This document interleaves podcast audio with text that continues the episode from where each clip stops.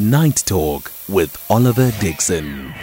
13 minutes after 10 p.m., you're listening to Night Talk. My name is Oliver Dixon. Thank you so much for being with us this evening. We're going to be speaking in this segment of the conversation to Dr. Delano Cole van der Linde, who's a senior lecturer at the Department of Public Law at Stellenbosch University. As is incredibly unstaffed, but so is the police service. But perhaps let's start with IPID. Um, uh, Dr. van der Linde, thank you so much for your time this evening. Really, really do appreciate it. Uh, let's start. 300 police officers for that many 300 investigative police officers in IPID for that many police officers in SAPS is is shocking incredibly shocking. Can we talk about what the yeah. implication and the impact of that has been? Um, uh, thanks for having me, Oliver. Yes, it, it's extremely shocking, and to think that um, we uh, there's only over 300 for a country of about where we now 60 million people um, is is unbelievably shocking and it just shows you the degree of um, you know backlog it causes in the investigation of police related um, you know complaints and inquiries um, and I think it the severe understaffing, um, you know, just leads to people getting frustrated with the system and not using IPID as a as an effective tool to um, resolve issues relating to the police. Yeah. And, and, and, and so the question then is is the inefficiency and effectiveness of ineffectiveness of IPID directly linkable to uh, negligence within the police force? That is to say, uh, and I'm asking you, uh, I'm asking you here to speculate. Perhaps there is some data that can point to an educated speculation here. But if IPID was a lot more active, a lot more robust, and a lot more had a lot more muscle, would it have been able to positively influence the amount of negligent uh, and criminal behavior taking place amongst our police force? Yes, um, I absolutely think so. I, am seeing an increase now in uh, judgments by the courts on police acting outside of the scope of their duties, um, unlawful use of force, unlawful arrests, um, uh, unlawful uh, imprisonment, and that also, you know, has an impact on the state coffers. If police um, act properly within the scope of their duties, um, there wouldn't be so many, uh, you know, claims against the Minister of Police for for damages. So, and that kind of creates this, you know, loop um, if police office, if there was proper oversight, a proper complaints mechanism, um, there wouldn't be probably, I'm speculating, so many claims, and that could probably then be used to uh, attract, recruit, and appoint uh, more police uh, in the force. So this is a very unfortunate loop, uh, I believe. Do we do we have a sense of how much the police force or the police service? My apologies pays out uh, annually in in in litigation uh, for negligence. As how much do they spend on litigation for negligence uh, and criminality for you know police officers, and how much have they over the last couple of years paid out in claims, uh, successful claims at the court? Uh. For related behavior, uh, I, have got a sense that it's one of the most litigated government institutions in the country. Absolutely. I can't give you a figure now, but it's definitely within the tens of millions. Um, you know, I w- I won't necessarily say annually, but it could probably be annually. But um, it, it's very sad to see that amount of money being, uh, at least there is an effective means, uh, unlike the US, where it's very difficult to get, um, you know, a successful claim against a police officer or, you know, to criminally prosecute a police officer. The system is actually effective here here. But I wish that money could have been, you know, uh, employed better. But it, it's definitely within the the tens of millions. Yeah. Um, I think the the last figures I, have seen were, you know, uh, in the tens of millions, but over a, a period of of a few years. Yeah. What we know as well from the data, and, and, and, and this is related not to necessarily dismissals or um, for negligent behavior, but what we know about the South African Police Service is that uh, between 2016 and now, it has lost about 8,400 police officers, very few of which it had replaced. We went from having a police service uh, of 26,000 uh, uh, staff to now 17,600 today. That is a significant drop a very very big drop it means that the, in, in the same period by the way our population grew so it means it made our police officer to population per 100,000 citizens even thinner uh, where yeah. do we where do we rank in the world? And I know that the United Nations has a specific recommendation for how many police officers you need for every 100,000 citizens. Where do we fall on that spectrum?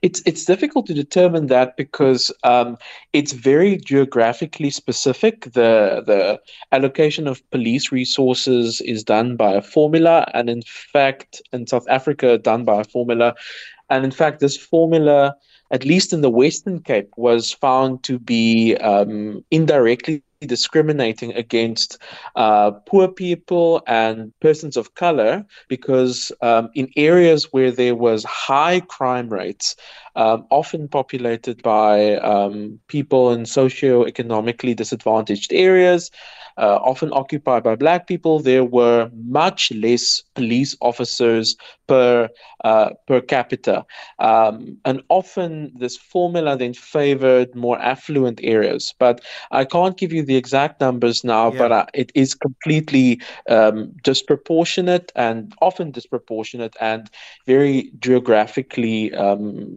determined by a, a range of factors. Yeah. Is is is the South African? And I, I want to ask the question both about SAPS and IPID. Are they unable to, respectively, attract the right talent? Yes, yes, I think there's definitely an issue with attracting, um, you know, uh, excited people who actually want to contribute to the police service. I think the police service, unfortunately, has not been an attractive uh, career path for, for quite a while now. And at least part of that has been um, due to under resourcing um, in police stations. And also, um, because there is under resourcing, individual police officers and detectives have become overburdened, and this once again creates a loop. Um, the story then runs that you know this police station is underrun, under resourced, and people then do not want to you know uh, join um, the the the police services because of that. So, and it it's then difficult to you know suggest a solution. I mean, we could very easily say throw money at the problem. That's the the obvious solution. But where this will come from is is an issue. But to see such a you know significant and vast reduction in such a short amount of time, with many crime forms increasing, um, with many police stations understaffed is very concerning. And this understaffing of, of police stations, um, uh, understaffing of detectives has an impact in the whole criminal justice cycle from the minute of, you know, reporting a crime to an eventual outcome in a court. Yeah. But how much has the South African Police Service been underfunded and for how long? I I would probably say that um, one could probably ask the question since when had or when last was it properly funded? Yeah. So um, yeah uh, i would probably say that. So I, I, can't remember the last time i've heard that there was you know uh, the the people in police services were um, you know impressed or satisfied with the uh, resource allocation um, yeah do, but do we know how significant the underfunding is? That's to say, if the South African Police Service were to be adequately funded, how what would yeah. that figure look like uh, as a proportion of GDP, or even just as a n- nominal figure? Yeah, unfortunately, I I'm not aware of that, but um, I think. Um, in terms of um, GDP, uh, I think we have to, you know, significantly increase our spending um, on police because um, underfunding the police um, leads to, as you've, as I mentioned earlier, um, overspending at some later stage. So um, I'm not quite sure now what the exact number is in terms of GDP, but uh, we would have to increase it. Uh, but like I said, I don't know where where we would cut or reallocate that resources. I mean, the NPA is also underfunded, and it seems like the uh, entire justice system, the court system, um, uh, is also, I think, facing budget cuts. Yeah, so. Yeah. Um, uh, let's talk about police training and even perhaps uh, investigative forensics and detective training in South Africa holistically, whether in the police service, in IPID, or, uh, even in the private sector. Um, do we do we have the right kind of training in the country uh, that speaks to the specific cr- uh, crime culture of the country and the needs thereof? Uh, because I'm assuming that a lot of what goes wrong in policing it goes wrong there. This is why so many crimes remain un, un, unresolved. But also just active policing training, right? The negligent behavior yeah. of police officers wrongfully arresting people, not understanding, I guess, the Criminal Procedures Act uh, that, that that speaks to their work, or not understanding the execution of their, their duties, and some being incredibly egregious and pernicious, uh, and, and, and going as far as assaulting unduly uh, uh, uh, uh civilians and even raping civilians, as as we've seen cases of such in the past. Is that primarily a training problem that can all be, and those are three different types of problems, right? But that can all be resolved with adequate training. Do we have the right type of training? Yeah, it does seem to me that there the training exists, but um, in terms of whether everyone gets the training or whether the training actually, you know, funnels through is a different question. Uh, in terms of you know priority crimes and uh, you know more emerging types of crimes, uh, I think uh, things like organized crime, financial crimes, fraud.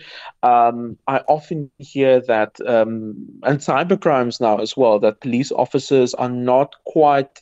Um, aware of how to deal with it, right. um, how to investigate it. Um, and then now recently with the NPA Amendment Act, the NPA Amendment Act plans to, you know, create this independent quote unquote directorate to investigate high profile instances of corruption um, and corruption flowing from the Zondo Commission. And of course, this will necessarily mean that investigators will have to be appointed um, to deal with that. So this is a good thing. Um, but once again, where is the money going to come from to properly fund this independent? Um, uh, institution. Uh, we've been waiting, you know, years now for there to be prosecutions flowing from the Zondo Commission um, since its inception, at least. So um, now there's now this separate entity which will face possibly the same issues. So I think there are key areas where there still needs to be training, um, and um, whether I think it does exist, but I think sometimes just there's um, it's just not cycling through to everyone. Yeah. Uh, to, to this, and, and, and, and this is perhaps part of the question now that you raised the Zondo Commission, there has been in the past a deliberate effort uh, to to weaken and destabilize crime and crime intelligence, crime uh, fighting uh, organizations. That's to say, the Hawks, South African Police Service, and crime intelligence, very specifically sitting within SAPS and as well in state security. Um, how much of what we're dealing with today about its inefficiencies in dealing with crime, its understaffing problems, and under resource problems has to do with that deliberate attempt in the past, as we learned through the Zondo Commission, to, to, to weaken those institutions?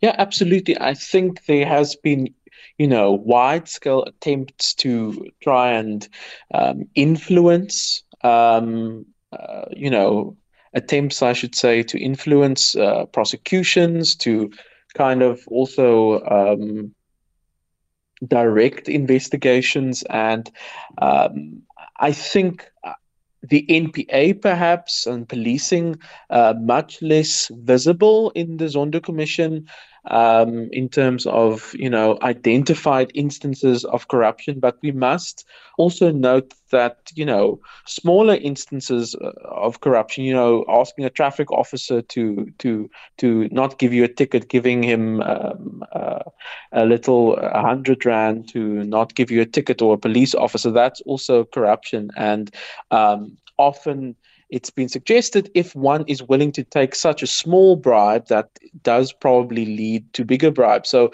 um, in although not there haven't been you know grand grand scale uh, instances of identified corruptions within this um, uh, these institutions there are smaller instances and also probably underlying issues that we are not um, even aware of. But over the years there have been many allegations that there have been interference with um, you know um, the police and prosecutions. Yeah um, and, and, and then specifically, holistically, when Parliament looks at this report from IPID and from SAPS, what are they to do? What are the top three priority items that needs to be done to, to, to turn the picture around?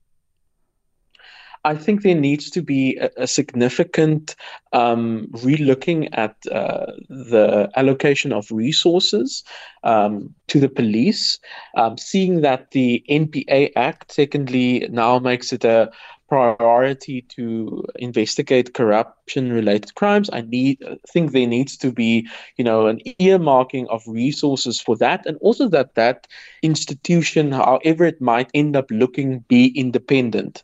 Um, so there also needs to be um, funding for that and also the, it, there needs to be uh, except for the money um, there needs to be a, a concerted effort to make uh, the police service, uh, detective services, an attractive career uh, for people. And that's something, you know, that will probably take more time and would take more than just, you know, throwing money at the problem.